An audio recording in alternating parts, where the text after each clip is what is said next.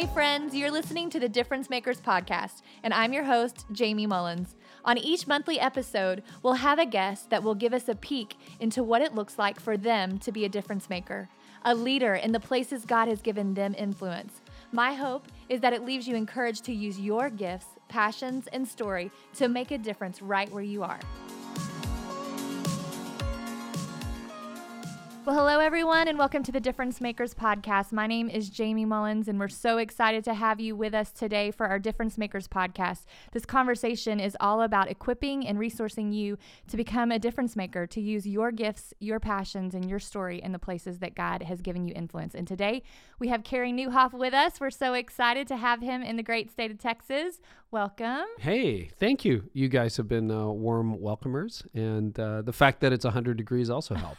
100 degrees from where? What's the temperature? well. Toronto, but we we've had a hot summer. Like mid June, it just torched up and What is torched up for? uh like 89 That's hot. 95 yeah it's probably been 100 a couple of days Oh, we Yeah. this week is the first week that we've had 100 like forecasted all week, and we're ready to be done with it. I'm ready for fall. oh yeah it is pretty pretty hot here it's warm. So and i wore a jacket to look good Uh, tonight you know? he's got Yeah, this nice plaid blazer on, and it's 100 degrees outside. He's he's suffering in the heat for us. we appreciate it.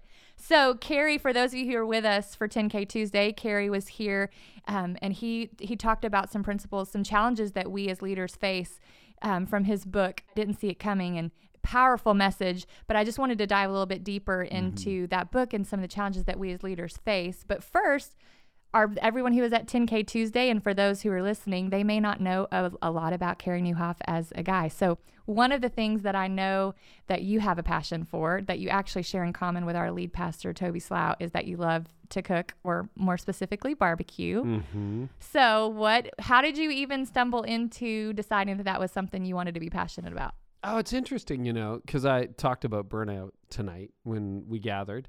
But before I burned out, I didn't have any hobbies. Mm. And I realized I need some hobbies. And uh, barbecue, I kind of fell into accidentally. So I'd always loved Southern barbecue. You don't get a lot of it in the North, Right. you know, even the Northern US, not as, you know, ubiquitous as Texas. Some of the best barbecue I've ever had That's is here in. Texas. Yeah, it's so good. Uh, but I always loved it. And then years ago, we uh, we always had a gas grill like everybody, and it broke. But it wasn't the year for it to break. Like it wasn't in the budget to buy a Oh. new one. So I said to my wife, "Hey, we got to get a new one." And she said, "Well, it's not really in the budget." and I'm like, "No, we need barbecue." So I went to the barbecue store, and there was one Weber kettle grill Mm. that I remembered from when I was a kid. I'm Oh like, my oh, my dad used to barbecue on one of these. And I'm like, is this a toy or like, does it actually work? There was one. This is pre whole charcoal like revolution. And they said, no, it actually works. And it was like, I think 150 bucks or something. So, well, that fits the budget as opposed to, you know, really nice gas Yeah. grill. So uh, I brought it home, got a bag of charcoal. And Tony said, my wife said, okay, that's great. And uh, anyway, I think I cooked steaks the first night. You know, you Mm. baptize a barbecue, everything. Yes. And so my boys, who were like 13 and 9 at the time, I bring the steaks in and they take one bite and they go, Dad, what is this? I'm like, that's charcoal. And I'd forgotten how good it tastes. So I'd had a Weber grill. And then a few years ago for my birthday, my wife surprised me with a big green egg, and the rest is history. Okay, so tell me like there's a grill and then there's we don't have a green egg at our house. So what Wow. is the difference between just a regular grill and a green egg? What makes it so It's clearly a question of someone who, who has never tasted the fruit of the big green egg. Yes. I- It's you know what it's it's um and it's funny because it gets better as time goes on because your barbecue like a like a seasoned cast iron skillet. Mm. So to answer your question, technically it's a ceramic grill, and it's about an inch thick egg that is green and big, hence the big green egg. Yeah.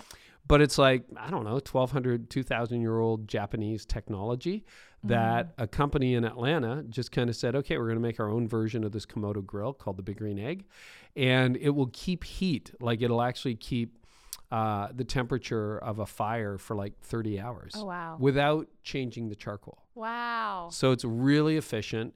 And that allows you, and you know, the key to barbecue is slow and low, right? So you want it really, really, you want it cooked low, you want it cooked slow. So for pulled pork, for brisket, Mm. for all of that, and you can grill on it too. Like you, you can just light it up. We did pizza the other night, Oh, 700 yum. degrees, so good. Pizza on the Yeah. grill. And then and then you use the right charcoal and you put some wood chips on it. It has that nice smoky barbecue Man, flavor. My husband might be Mm. getting a green egg for Father's Day. Yes, this you year. should. You should. it is a gift if you enjoy barbecue. It's a gift that keeps on yeah, giving. sounds amazing. So we we did. We talked about at 10K Tuesday. We talked about burnout. Mm-hmm. We talked about pride. We talked about cynicism and, and ways that we can overcome that. But in your book, you talk. There's seven challenges that you say every leader is going to face. But for whatever reason, we don't prepare for them. We, they catch us off guard. We're not ready. And so I want to dive into a few more of those today, if that's okay, and just to help our to help our listeners understand how they can be better prepared for these challenges that they're inevitably going to face. Oh yeah. And one of them um, is something I think is so prevalent in our culture today, and that's disconnection. Mm. And I think we often blame technology on Mhm. that lack of connection. I know that for my, I've got a teenage son, 14, and I'm saying he's disconnected because of his phone. But you actually have a chapter in the book that's like we can't blame our phones. It's it's a people problem. So Yeah, it is. You know, it is a technology issue. And people, I saw something on social today. I forget, I think it was Jon Tyson actually in New York City who posts a picture of this guy. You know how in these big cities they have like a horse drawn carriage that you can, as a tourist, take a ride in? uh-huh. And like the guy's actually moving in traffic. He's driving the horse, but he's on his phone. oh, It's like everywhere. So it is it is a problem, but disconnection I think is a human problem. I think it's a Garden of Eden problem. Mm. So think back to, you know, pre-digital childhoods for listeners who are over 30. Mhm. And most of us can think about if it wasn't in our family, you know, there was somebody who who was, you know, the dad who always disappeared into his garage with a couple of beers Mhm. and was always working on his muscle car that was never ever fixed. yeah, What is that about? It's probably because I don't really want to engage my kids or my wife. I'm just kind of burying my pain. Mm. Or, you know, the mom who was always on the phone or always out with her friends or um, disconnection or the sister who locked herself in a room. Remember when telephones were plugged into the wall? Yes. Do you remember that? I do remember that. Uh, were you one of those people who just locked herself in a Yes, room I definitely and you was. talk for two hours to your friends? Yes.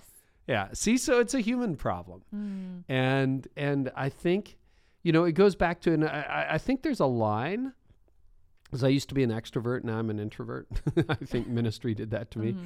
but uh, there's a line there's a difference between solitude and isolation Yeah. and solitude's a gift from God solitude is restorative it's Mhm. wonderful you feel better and you need it and there's not a lot of that but um, also isolation is toxic it's from the enemy Yeah. and I think what happens is we all have a thousand friends, but we feel desperately alone. Yes. So disconnection's a real problem. And then I don't like the remedy, but the the the problem I think at the heart of disconnection is hurry, Mm. and the remedy is to slow down. Love has a speed, and it's slower than you are. Mm. And you know, date night. I've been married 29 years. Date night with my wife. If I try to like hurry up, we're gonna do Burger King drive-through. that's not a good date night, right? Intimacy requires you to slow down, to tune out distractions, to focus. You're the only person in the room. You're the only person on my life. And I think a relationship with God is like that. Yeah. And the most meaningful times we have with other people are like that. We're not, we're, you know, our attention isn't split. Right. And so you got to slow down, eliminate distractions. And that's tough for a really driven person like me. It is. I think it's tough for all of us. It's funny you said you mentioned that it started in the garden. Like we see Adam and Eve in the moment that sin enters the world, they run away from God instead of to him, the source that could that would restore connection. They run away from him towards the isolation and towards the shame. And I think that we're we're hardwired to do the same thing. So I know probably a lot of people listening are like that sounds great to be connected to to take the intentional time, but what's a practical step that they can take to move towards that because the Yeah. the time if if we've already got ourselves overhurried over over scheduled what's a what's a good first step Well, I think part of that is disconnecting to reconnect. Like technology is here to stay. Yeah. Um, it's not going away anytime soon. But I think for in many cases it's controlling us. We're not controlling it. So there needs to be times where your phone's away.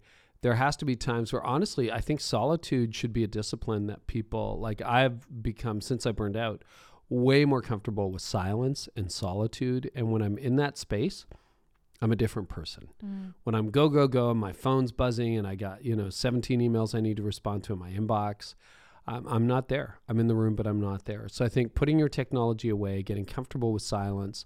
You know, if you want to get hyper practical, yeah take the screens out of your public rooms and private rooms. That's good. Uh, we made that decision a long time ago when we got married that our TV primarily, and for most of these years, sometimes you're in a really tight space, but you know, if you have a house or whatever, our TV's never been in the living room. wow. Living room is for conversation. That's good. We've never had a TV in the kitchen. Mm. Never had one in the dining room.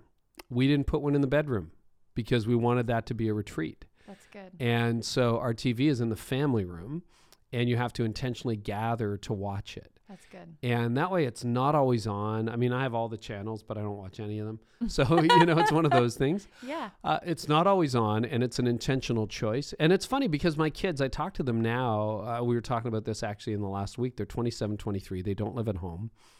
And, you know, I'm probably more suspicious of technology than I was a decade ago. And they have never been really big users of technology the way even I have been. Wow. And they're like, finally, dad, you're seeing the light.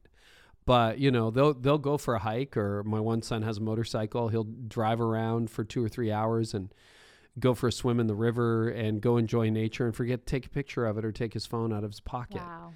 which is which is a real gift these days. It is a gift because Mhm. we you I know I've noticed in the midst of distraction, even driving from Dallas to here one day, I was on the phone the whole time, and I honestly I got to my destination, I didn't even remember any Yeah, of the how drive. did I get here? Yes. Yeah. Which is a t- red flags. Hello, where we've got a disconnection problem. I didn't even remember any of the drive, but it's the same even in just everyday moments that we want to cap- capture the picture, we want to capture the moment, but in the midst of wanting to capture it, we we we miss it too because we're Well, not fully present. And what's interesting is I told you before we hit record, my 27 year old's a computer software engineer. Mm-hmm. Um, that's what he does all day. He codes all day long, works for some great companies.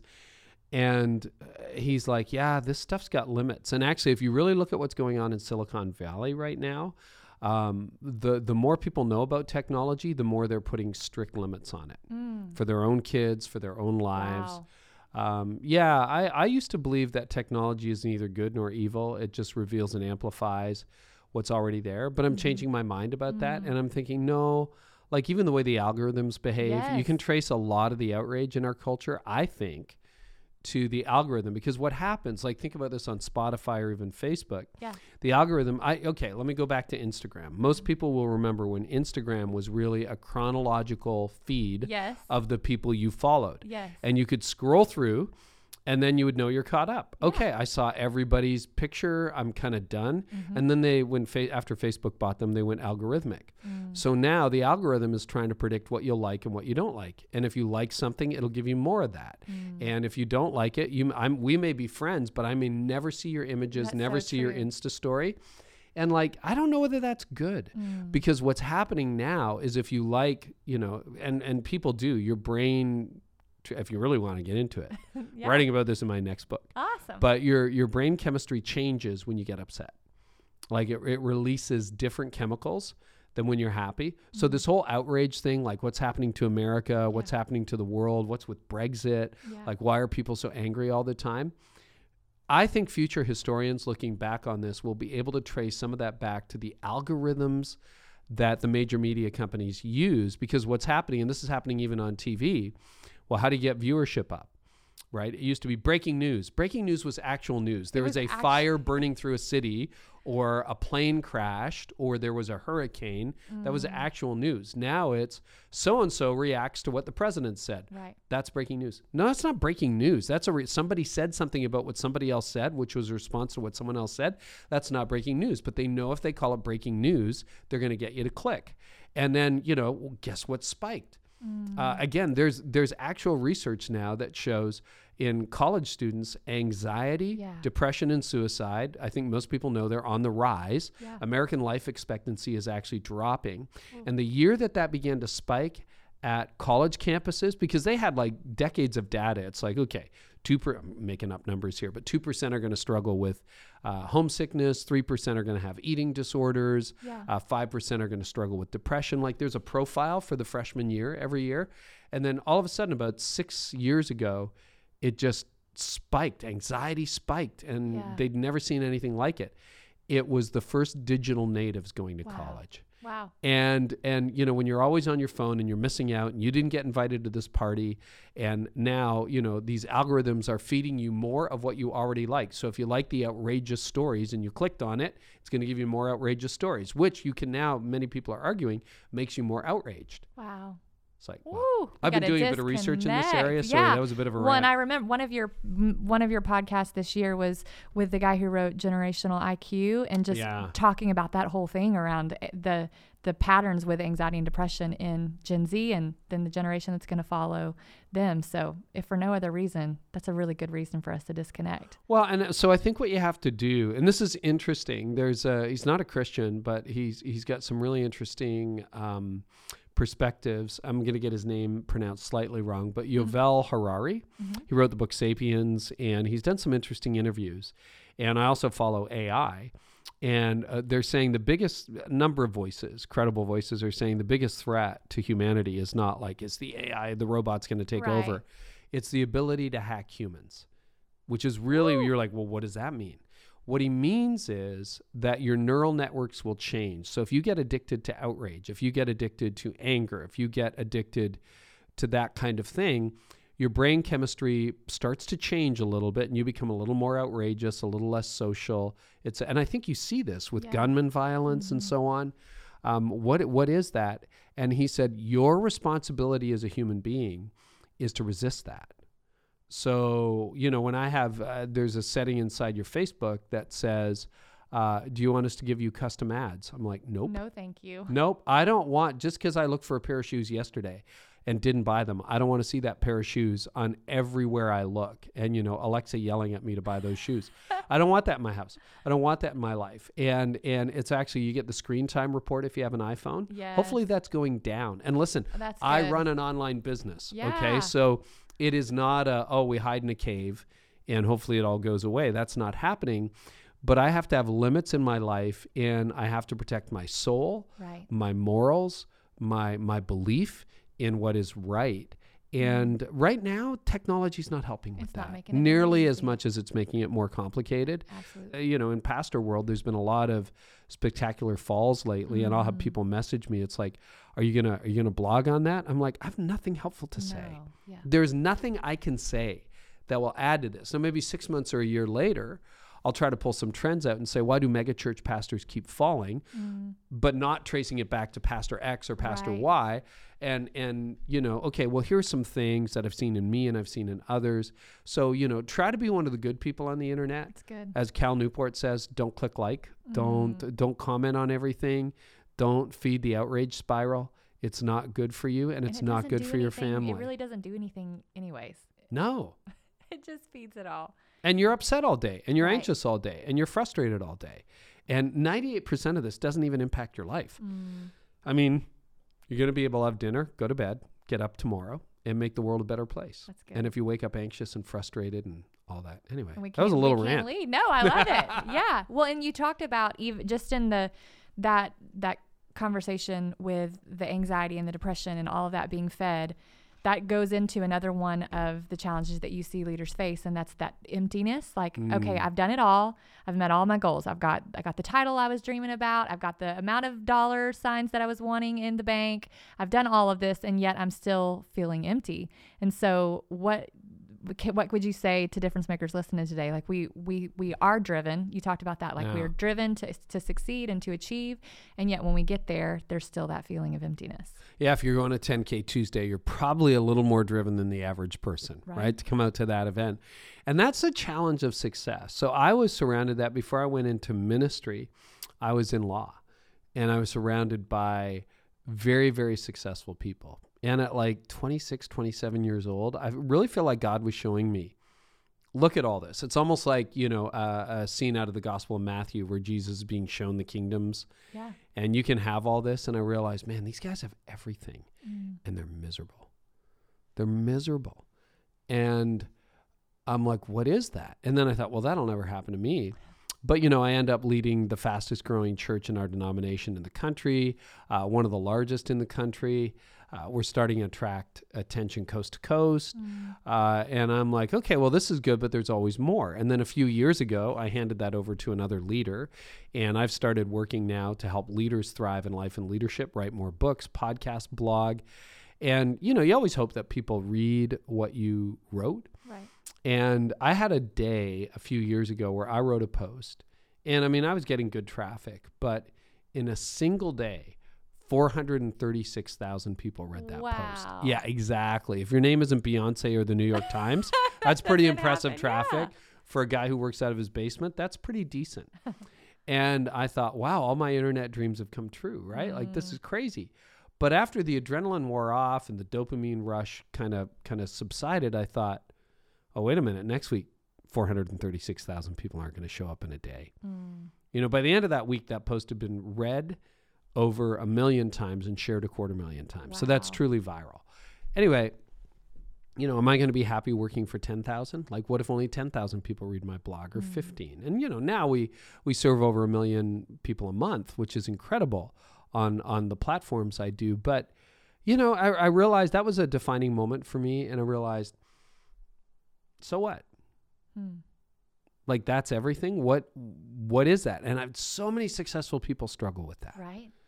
I met I met with a guy who's on the Forbes like top 100 richest people in the world. Interviewed Yeah. him for my podcast, and he said something really interesting because I was pushing him, and I mean they made five billion dollars. That's with a B Woo. last year. Woo. That's not exactly my league, if you were wondering. um, I'm out punting my coverage in that interview. But I said, it seems to me because I spent time with his family. His family's net worth, I think, is about seven billion at this point Woo.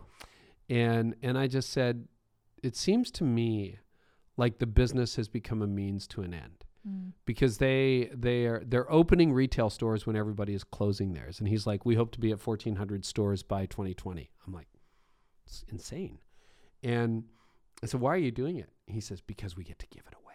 Wow. And I mean, they funded a museum for the Bible. They're they're literally, and they've signed uh, Bill Gates and Warren Buffett's pledge to give away more than half of your wealth Oh, wow. in your lifetime or on your death. So they're literally giving away hundreds of millions, if not billions, of dollars a year to worthy, in their case, Christian causes. And he says that's where the meaning is, Mm. and this is the means to an end. Because after a while, like, how much car can you Right. drive, and how many houses can you have? Yeah. And, you know, I talked to somebody this week who's like selling their winter home because they're not near their family. And I Mm. realized a long time ago there's two kingdoms at work. And this is true even for pastors and people in ministry like me. One kingdom is the kingdom of God. Right. That's a great kingdom, that's an eternal kingdom. Um, but the other kingdom that shows up on my bad days is the kingdom of me. Mm. And there's no end to the sad discontent of making you the focus of your Ooh. life. And a lot of us, you know, you listen to the culture, it's like, you do you, you know, you Mm. become the best version of yourself. Well, if you do that, all you ever get at the end of that is more you. Yeah. I don't need more me. I am I am the problem in my life Mm. and I tend not to be the solution. It's good. But I find on on the days where the kingdom of me is winning, I feel pretty empty. Mm. And when I surrender that and I pray about it, and I surrender to God, what are you trying to do? What are you trying to accomplish? How can I use this to, as a means to a greater end? That those are better days. Yeah. Those are better days. And I think the meaning and purpose in life, it's not what you do, it's why you do it. And it's who it's benefiting because if all the benefits are flowing to you, there's probably an issue. And it's it's a question of giving your life away. And you know, it's that paradox that when you when you lose your life for Christ's sake, you find it.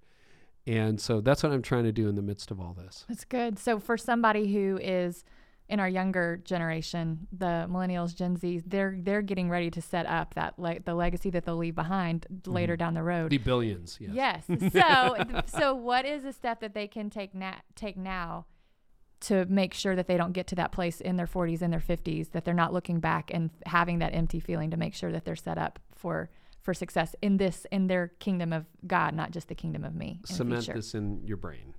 It's not about you. the whole culture is telling you it's about you.